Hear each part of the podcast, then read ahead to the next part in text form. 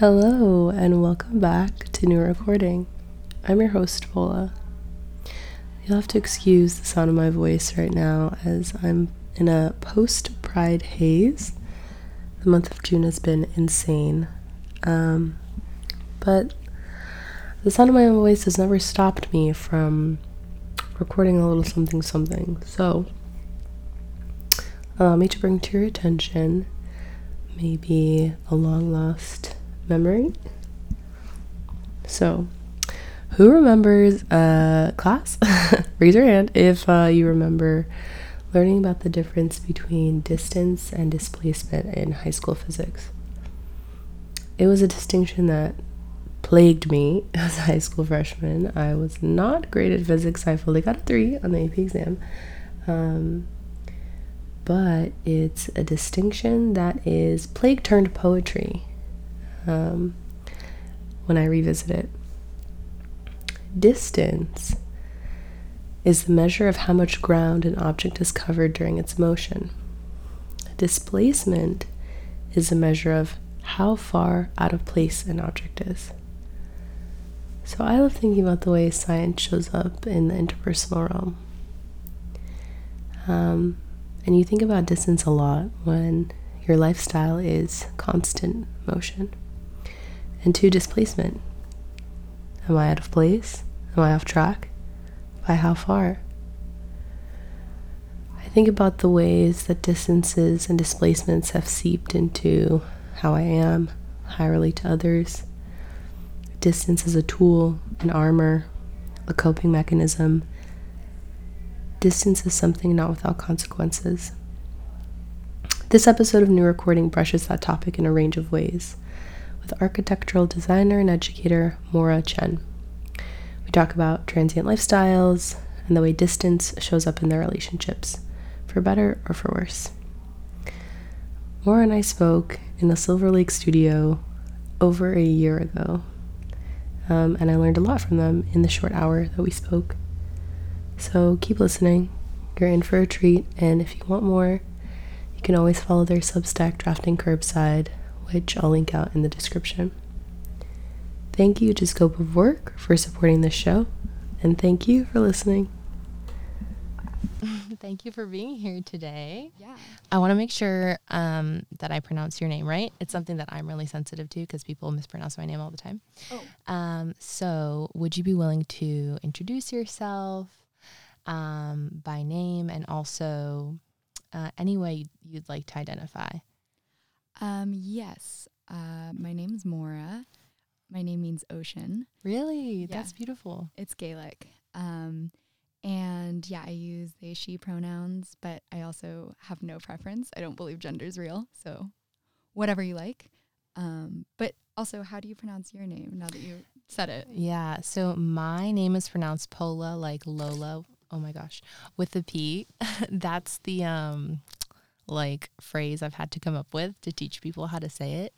I used to just let people mispronounce it, or I used to play like a game with myself and try and see how many varieties people could like um, come up with for what I thought is a pretty simple two syllable four letter word. but um, my dad was born in Poland, so he named me Pola. Oh, yeah. I well, I've been saying your name, Paula, so I'm glad. yeah, I know it exactly. I haven't had to to go over it, which I, I appreciate. Um, so do you want to tell us a little bit about yourself? Um, either who you are as a person, or if you want to, you can talk about what work you're interested in or what things in the world you're interested in. Oh, okay. Yeah. Um, so I am, I guess I'm an architectural designer and educator, um, but I'm also a writer and an artist. And I would say urbanist in the sense of I love cities. I'm like entranced by them. Um, and I've lived in several different cities. So I feel very that feels very close to the person that I am, um, especially walking and biking in cities. And just I am such a biker as well. Yeah. Wow. I love like discovering these commonalities. And as I was saying to Maura earlier, this is actually my first foray into um, doing a podcast with someone who I just met moments ago. Um, and so I'm really excited to see and listen back uh, about the different ways we'll get to know each other over the course of the episode and then after as well. I think like at first because this project is so personal to me and I remember talking about this with you. Um, I'm trying really hard with season two to talk to people who I uh, don't know personally. And so it feels like going one step further with that, like um, intimacy or vulnerability aspect of it with voice memos in general, which are so personal, so intimate, but also like using the project as the vehicle to vulnerability because it's sometimes hard to have a conversation with someone um, and using voice memos as the tool to do that. And then the podcast more largely vulnerability like in having the conversation but then also sharing it it's all it's all been a part of the part of the exercise when i was living in berkeley and then san francisco um, and yeah new york and then a suburban part of new jersey and philly i i've never owned a car in my entire life wow um, so i've always been like a public transit biking person um, and biking i think i think specifically san francisco in the tech i mean continuing tech boom era. But I think in like 2014, 2015, Mhm. especially, it was so interesting to experience the city that way and meet Yeah. people that way. Um, to see people like waiting for their Google buses on the corner and then, you know, be on my way to work. But then also, you know, I was in the Tenderloin. Um, and so I would see a lot of unhoused people. And I think wait i'm sorry what is the tenderloin it's an it's a neighborhood of San Francisco. Okay. It's actually the original queer district, Oh, um, which not a lot of people talk Yeah. about or know. But um, yeah, pre the Castro, Mm. the Tenderloin was sort of like the center.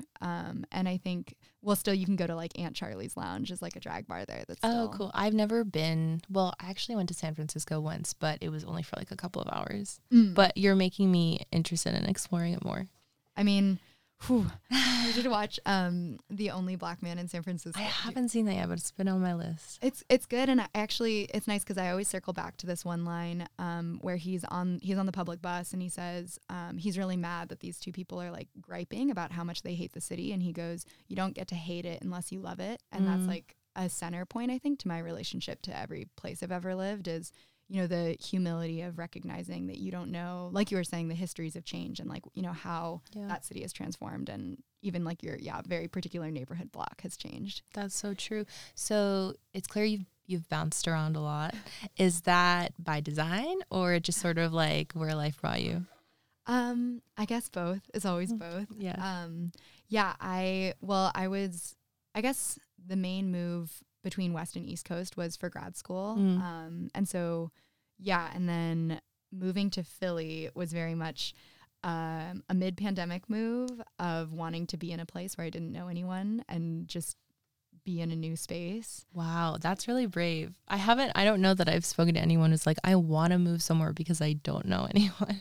Yeah, it's. I mean, and it's funny too because I think so much of what I'm excited to talk to you about is about um, like physical proximity and physical shared space and like the kinships that we form in our lives, but Yeah. also like I think that desire to be unknown and to be perceived in like a new light was really crucial to strengthening those bonds. I mean, there's always duality and everything, but That's so true. Wow, I didn't I didn't think about that. I guess only in the context of I guess like leaving my childhood home Hmm. and going to college did I think about I, I was thinking like a lot about like the ways I was perceived and like that idea of like starting over. Hmm. And recently, and we can get into this in a little bit bef- after we talk about voice memos, which are very central to this conversation. um, I don't know. I've just been thinking about, as someone who likes moving around a lot too, um, I guess just sort of like the, the pros and cons of it, and to like, um, I don't know. I guess in terms of strengthening bonds, um, or or like this idea of like cultivating your community as opposed to like going somewhere else to find it Mm. and like my tendency to have been like always seeking out something that I could have also like stayed in one place and trying to build myself. It can also be harmful when you are like moving to someone else's space. So it's a tough it's a tough question that I've like been thinking about a lot. Uh, is there anything else that you want to share um, about you or yourself that sort of like contextualizes your perspective for the people who are listening? Yeah, I think um, oh, I'm trying to remember something you just said was making me think of something that my friend B said recently. Um, oh yeah, it was about about um, not being able to grow in all directions at once. So this idea that you know if we're uh, I guess like in one place and feel rooted, then we can be thinking about our communities, and it's harder to think about ourselves. And like you know, obviously all these things grow together and all the time. Um, but I think relevant to where I am, I was living in Philly, but I was working remotely in New York, Mhm. and then basically I so I haven't lived um, anywhere near my hometown in ten years. Wow. Yeah, and so then during the pandemic, I hadn't visited even, so I hadn't seen um, my little brother who's nine years younger, or my mom or my dad, um, or like any extended co- family cousins um, for two years. And when I visited, I realized how much help was needed because my parents had been taking care of my mom's dad and his mother-in-law, so her grandma, my great grandma. Wow. So I um so I'm currently an in-home caretaker, which is why yeah, saying um I guess like the whole litany of things I would describe myself as feels somewhat fraudulent but also very true at the same Yeah. time. Um so I, that's like I'd imagine taking up a lot of your time.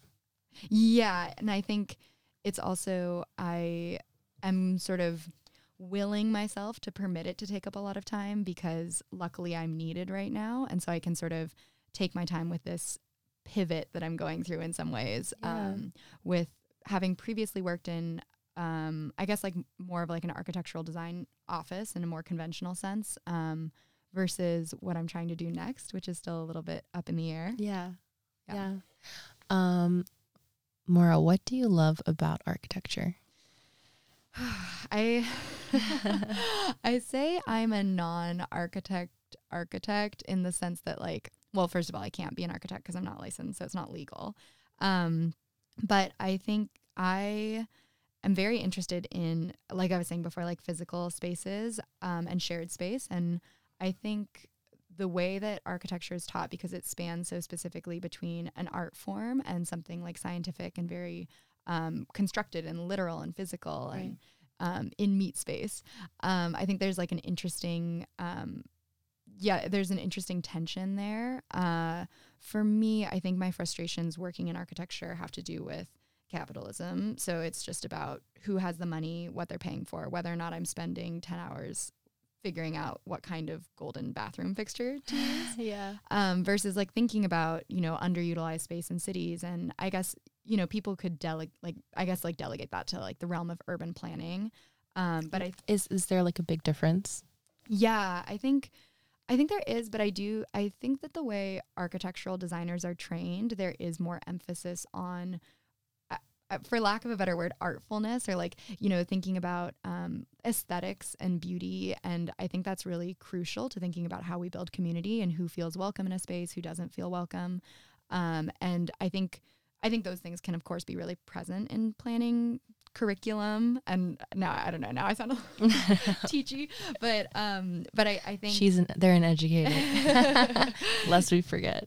i well and No, I've already learned so much on this podcast. I mean, I feel like I should also say like shouts out to my my mom is a high school teacher and I Oh, think wonderful. and I was very much raised in the public library. So like my love of like words and teaching and like the fact that that's a framework for how I live my whole life and how I make friends. Like um, even earlier when you were talking about how you want this podcast to be about like meeting strangers and like having Yeah. these conversations, like it made me think about how in the pandemic I really miss being alone at a bar, like Mm. reading or writing, Mhm. and then the people who come up to you and want to talk to you. And I think that sort of like desire to transmit knowledge is not just wanting to get to know people, but wanting to teach and wanting to learn. And I Wow, yeah, I never thought about it that way. And also, yeah, shout out to libraries is like the last one of the last longstanding social cultural uh institutions in this country and and god i hope they survive yeah i think that like in making the podcast it wasn't even um i don't know i guess it took a pandemic for me to realize like i Mm. i i'm so out of practice with this and i like need a tool to help me connect better with others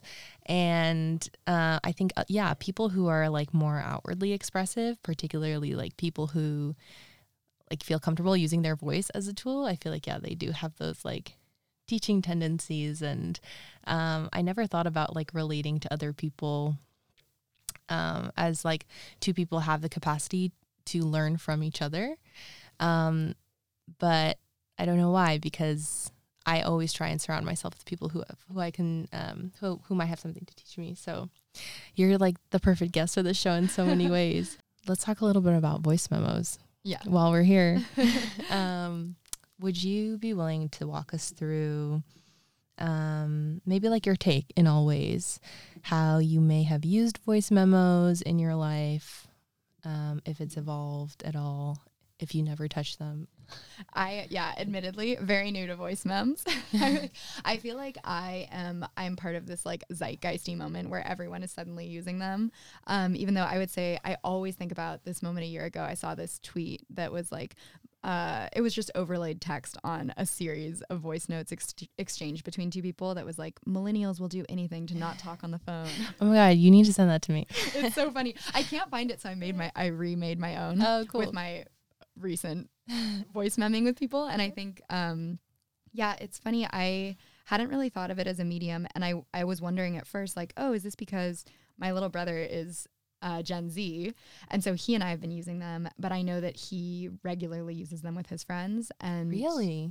yeah, just to like, I think, okay, so I was thinking about this on the metro on the way here. Um, I feel like they are like a midpoint, at least when you're using them as an alternative to texting, um, like between the intimacy of a phone call and the convenience of a text message. Yeah. But I don't often think to like record. I think because, as you know, you've talked about in previous segments about like the complications of consent and whether or not that totally changes the dynamic of a Mhm. situation. Um, which I always think about. I had a friend um, in Philly, um, have a friend. so she's doing a project about indigeneity and she's a farmer and she's a dancer. And so she was asking me about it and she was like, Oh, can I record this conversation? And that was like my first real interaction, I think, with voice memos. This was like a year ago. Oh, Okay. And I was Wow. like, and it really shifted for me. I was like, oh, this conversation is different now because I feel like self conscious. I know I'm being recorded. Like, it's still authentic. There's still something genuine, but it feels different than it More like, yeah, there's like the element of like uh performance almost Mhm. to it. And I love that description of um it being a midpoint between um like the intimacy of a phone call and the convenience of a text message because I've thought about this a lot because in my my mind I definitely draw distinctions between like voice notes which are primarily used to communicate in text be Mhm. like oh hey what are you doing? blah blah blah. And memos which is usually like you recording something else or recording your voice rather than like they're not generally used to communicate i guess unless you have something really long to say and don't want to hold down the button but with voice notes i have thought about this a lot.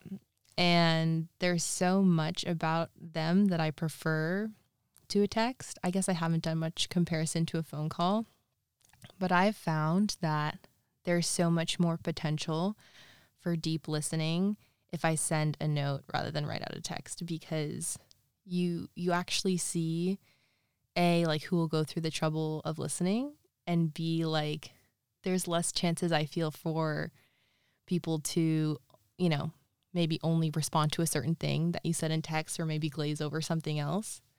Um and so I'm a big a big fan of the voice note. I don't my I have a younger sister as well. She's not as young but um yeah i'd be interested to talk to her more about it and how how she's using it as like gen- what are the generational differences there Yeah, yeah. Yeah, I mean, well, just to say, I'm like definitely not even a voice mem person at all. Only voice notes. So that's my only like. oh wow so like in your voice do you have an iphone Yeah.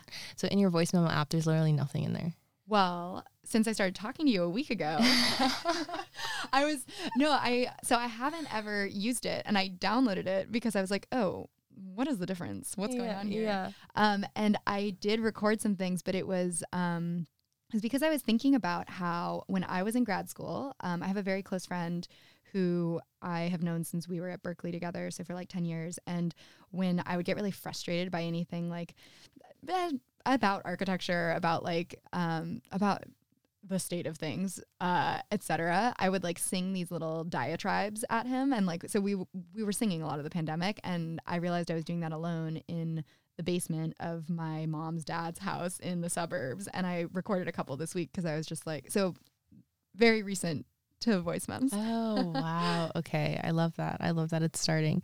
And what else is indicating to you? Because I didn't really realize this until you said it, but maybe the podcast is evidence of, of it.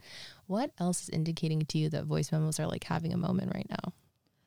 I think people are just using voice notes to talk to each other instead of text or phone calls and I don't I don't totally know how I feel about it because I think I think there's like also a way that that convenience can le- like lead to people not talking on the phone as much with Mm. like close friends which I I would hate. I love it when my friends call me and I mean phone calls over the past 2 years have been soul sustaining for Yeah. me and I think um so I I kind of wonder about that but I otherwise I just feel like um and I noticed this because my dad brought it up with me and my little brother and Mhm. both of us were like I don't know like people just use notes it's it's convenient and it's nice and it's nice to hear the person's voice How do you feel about the sound of your own voice?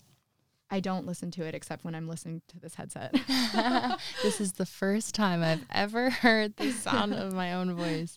I understand that. It's not um it definitely takes some some getting used to. yeah And I liked how there's not I mean there's obviously not that element when you're talking to someone on the phone. mm-hmm. You can like generally only hear the other person unless there's an echo or something. But um maybe take us through what voice note we'll be listening to today.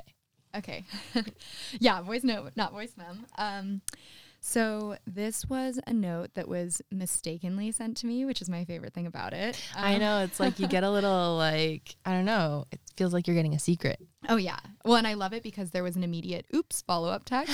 um, so this is my very close friend Elena, who I love, and so she and I met um, three years ago. Um, we were in the same grad program, but we became really close like two years ago. Um, it was at, right after pa- pandemic lockdown. She happened to be walking past my house, came inside, and it like started pouring rain, and we were sitting on the stoop, and it was like a hot, heavy, humid New Jersey rain. And I just really remember I can there. smell it. Yeah, yeah, yeah. It smelled so good. um, and her just being like stuck in my house for hours. And I think that's characterized like a lot of our past couple years is these like four to six hour long phone calls, um, which has been really, um, I think, great for both of us and has been interesting for me to like meditate on how friendships strengthen and how physical proximity isn't always all it. Um, Yeah. especially for us and like we've visited each other a couple times but um yeah i think i think that's one part of it and so the the voice note itself um there's nobody talking in it so i feel like the context is important um she's on her commute um, and she's in New York, and because I'm in LA and I'm missing New York and I miss the subway, there's like basically she records um, a violinist, and then the sound of the train was really loud, and so she was like, "Oh, it's it's too loud. It's not pleasant. I'm not going to send it." And then she sent it, and I was like, "I love this. I love that I can hear like the Vivaldi violin and this like roaring train, and I miss the New York Metro. I miss this feeling." Um, and I I think it's it's funny to me too the sort of distance produced in a friendship where you would you know maybe not talk to that person for three or four days and then send something like this and then be like oops i didn't mean to like oh am i bothering you? Or you know there's like a uncertainty there where i'm just like no i love this. And i think that mismatch is like very funny to me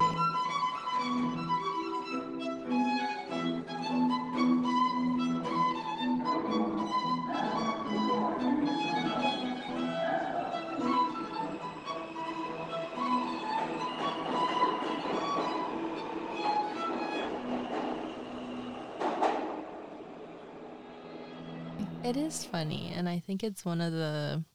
It's like something you need to push yourself through, especially. I mean, it doesn't sound like you're new friends, but like it's always interesting to like test that boundary when you're just meeting someone for the first time and you're thinking about them or sending them, you know, thinking about maybe recommending something, something reminds you of them, and you have that moment of pause within yourself, that hesitation, that sometimes that very thing is the bridge from someone becoming a friend from an acquaintance.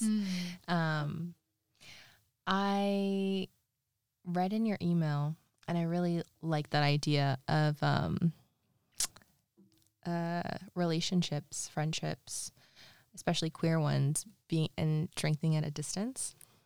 Yeah, I love that idea that relationships can look very different depending on like obviously what your needs are, but how um, it doesn't discount like how like strong the relationship can be and sometimes distance is that thing that you need um, in order um, for the relationship to thrive I like what you're saying though, because it makes me think of the word queer as a verb. Like I always think of like queer or non-binary as verbs, not as adjectives, because there's no no stasis to it. And like queering your relationship, I think, and queering your relationships has so much to do with, or can have so much to do with distance and the sort of, um, yeah, the the push pull of that how it is like um there's pros and cons yeah i thought of it like bumpers like when you're bowling Yeah. it's a, it's a really nice like i i think of that I have a friend, um, Melissa in Philly, who we always say like bless the randomness, and it is just like I don't know, the universe just does things, and you're like, oh, the timing, it's good. This is correct.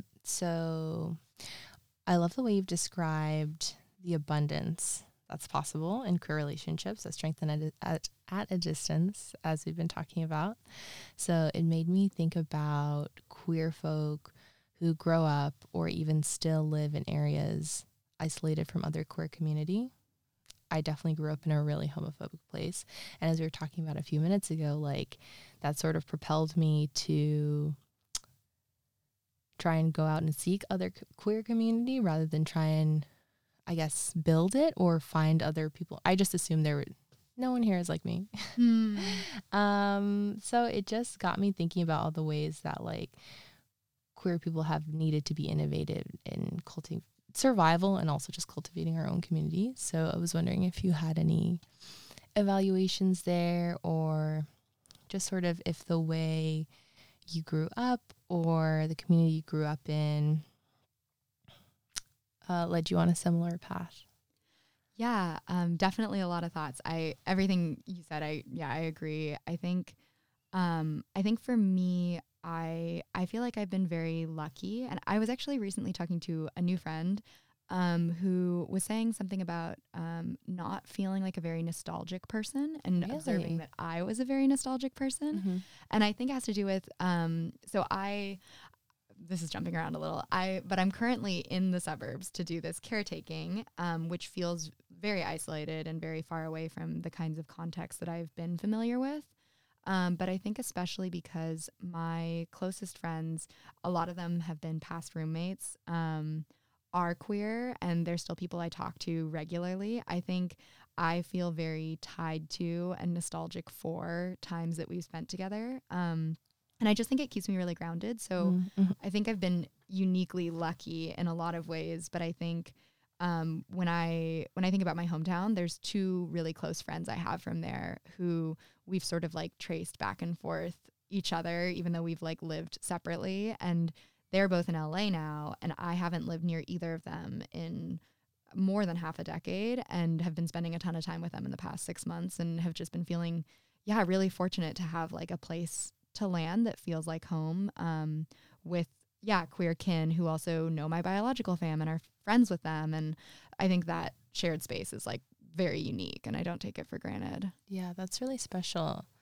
I've like come to conceive of family like in a more broad definition as just someone you have shared experience with, informative years, or that um I don't know, who just know things about you that no one else would know. yes And those friends seem to fit that definition. It's so nice that there's that overlap between um, uh, someone knowing you at a time or like different versions of yourself.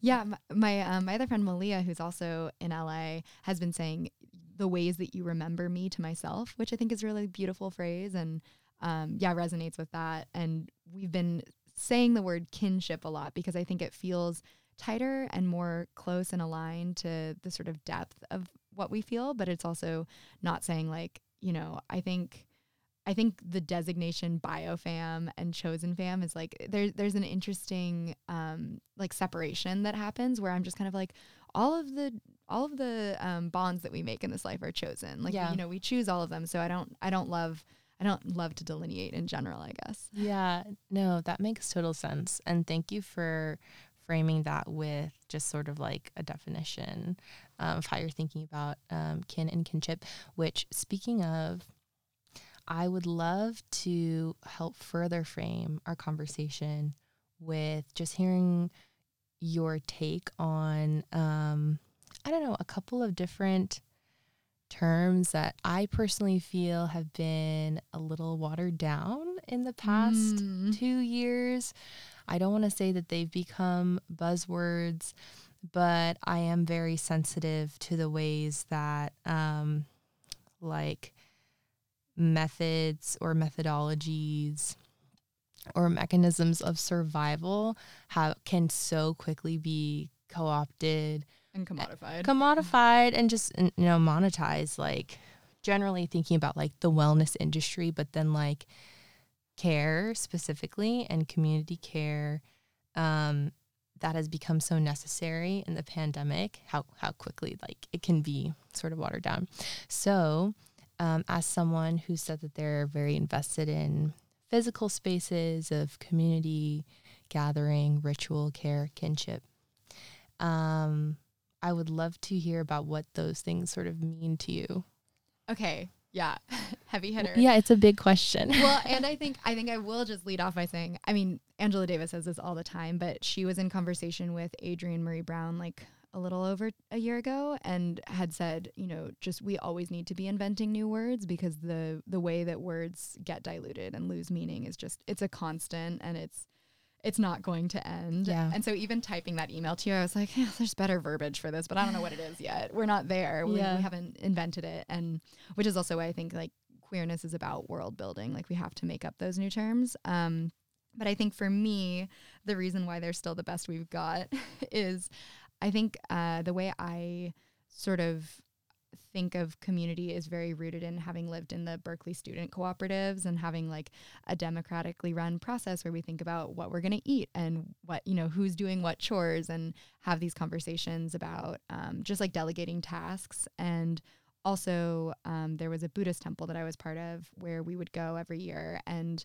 we would sort of like have different tasks depending on the night to like m- cook for everyone and who's cleaning up and all these things. And i think those those two experiences defined my ethos around it in that there's like a sense of responsibility that comes from a sense of joy of like wanting to contribute and wanting to Mm. be part of something Mhm. which sounds like so ridiculous and trite and obvious to say but i Not think at all. yeah, but I think in an era of like everything being flattened on Instagram or like people, you know, and especially people being stuck in their houses and needing to talk about what it means to be part of a community or to express care, um, yeah, becomes really flattened, like you're saying. And Very extractive, right? So many people come to space or um, relationships with this, like, well, what am I getting out of this attitude?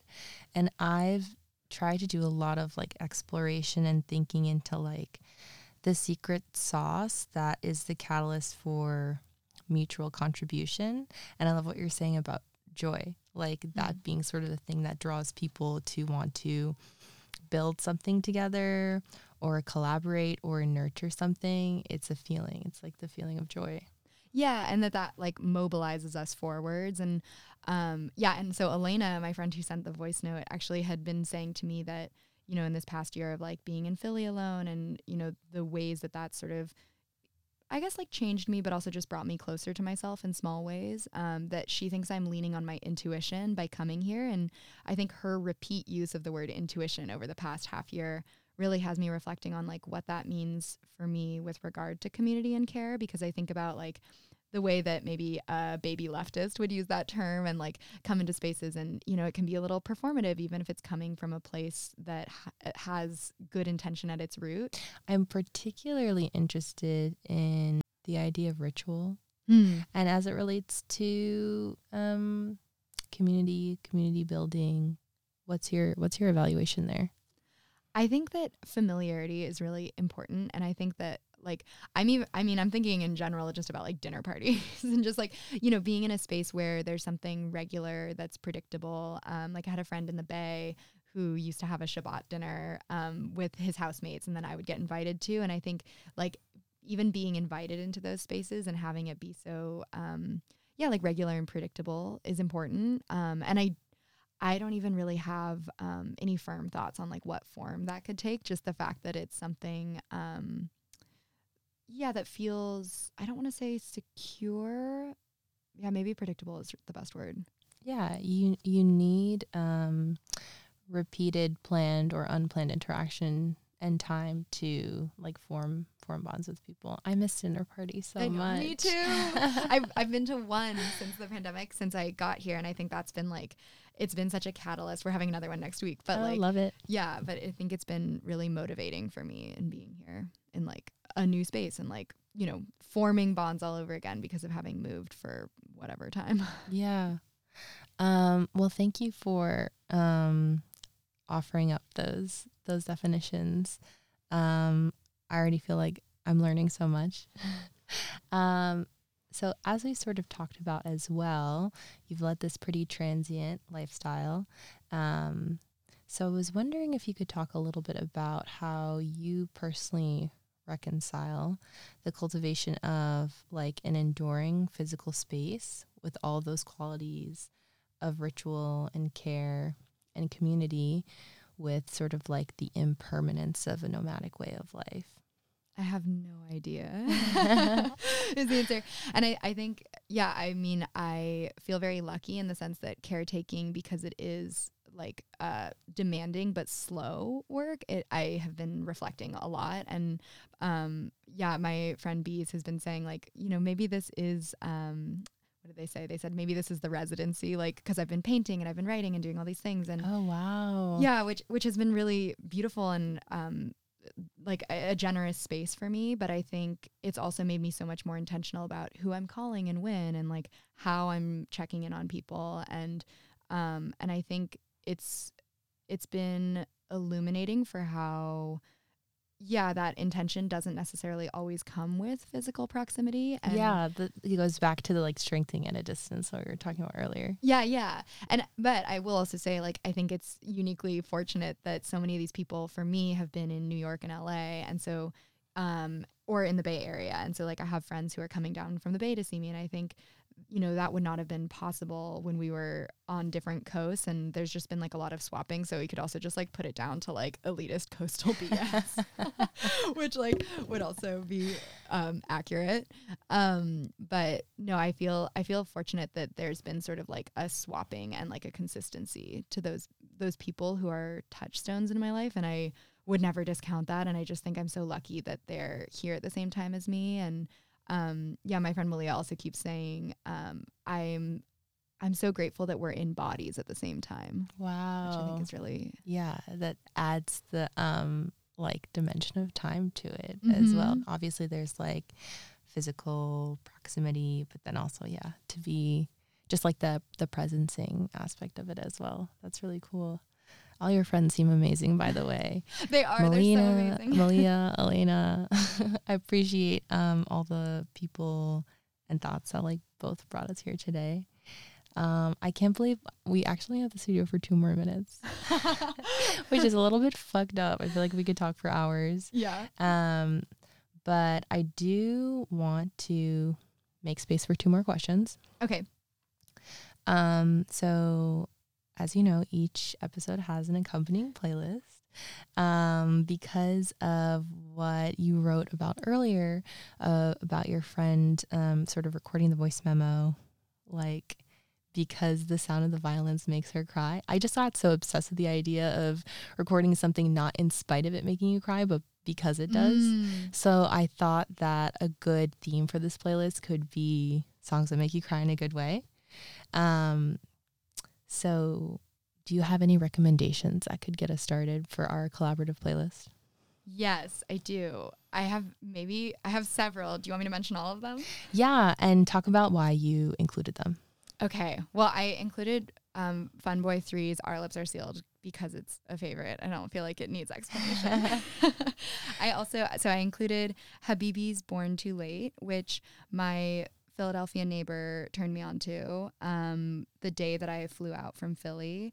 And they were like, oh, this song always makes me think of you. Oh, Um, that's so special. Yeah, and actually, the other song, "Skin to Skin," is by their friend Hayden, who goes by Hyde, and that um, also was something they sent me once I came to LA. That Mm. they were also like, all these lyrics make me think of you. Oh wow. Um, As a lyrics person, that would be really meaningful to hear. Yes, no, it definitely is. And also the there's like sun, such a like frenetic and also like yeah, like um very poetic lyrical quality to that this person's work. So I was just like, oh, flattered. um and then I also put in a letter to my younger self from Ambar Lucid. And um yeah, I don't know how to I think with these last four, I don't know how I would articulate the fit Yeah, it doesn't. There doesn't have to be any rhyme or reason. yeah, yeah.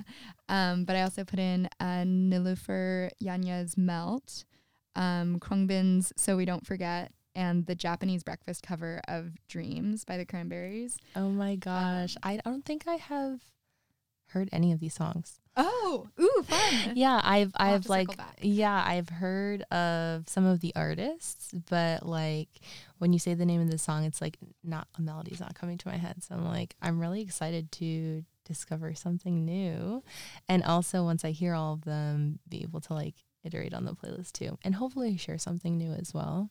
Yeah. Um, okay, with only a few minutes to spare, Maura, and thank you so much for being here today, sharing um, s with so much heart and openness. Is there anything you would like to shout out that you're working on? Anything or person?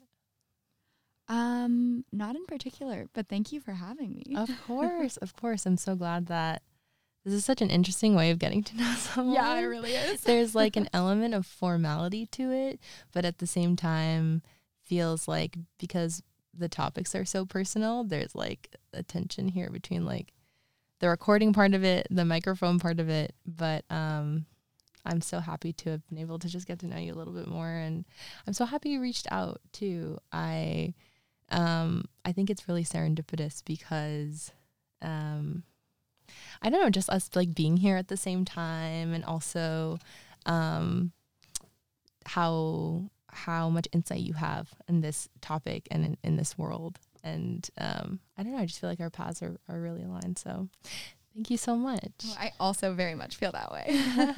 yeah, thank you. Great. Okay. Um well we'll catch you guys next time. Thanks for listening. Bye.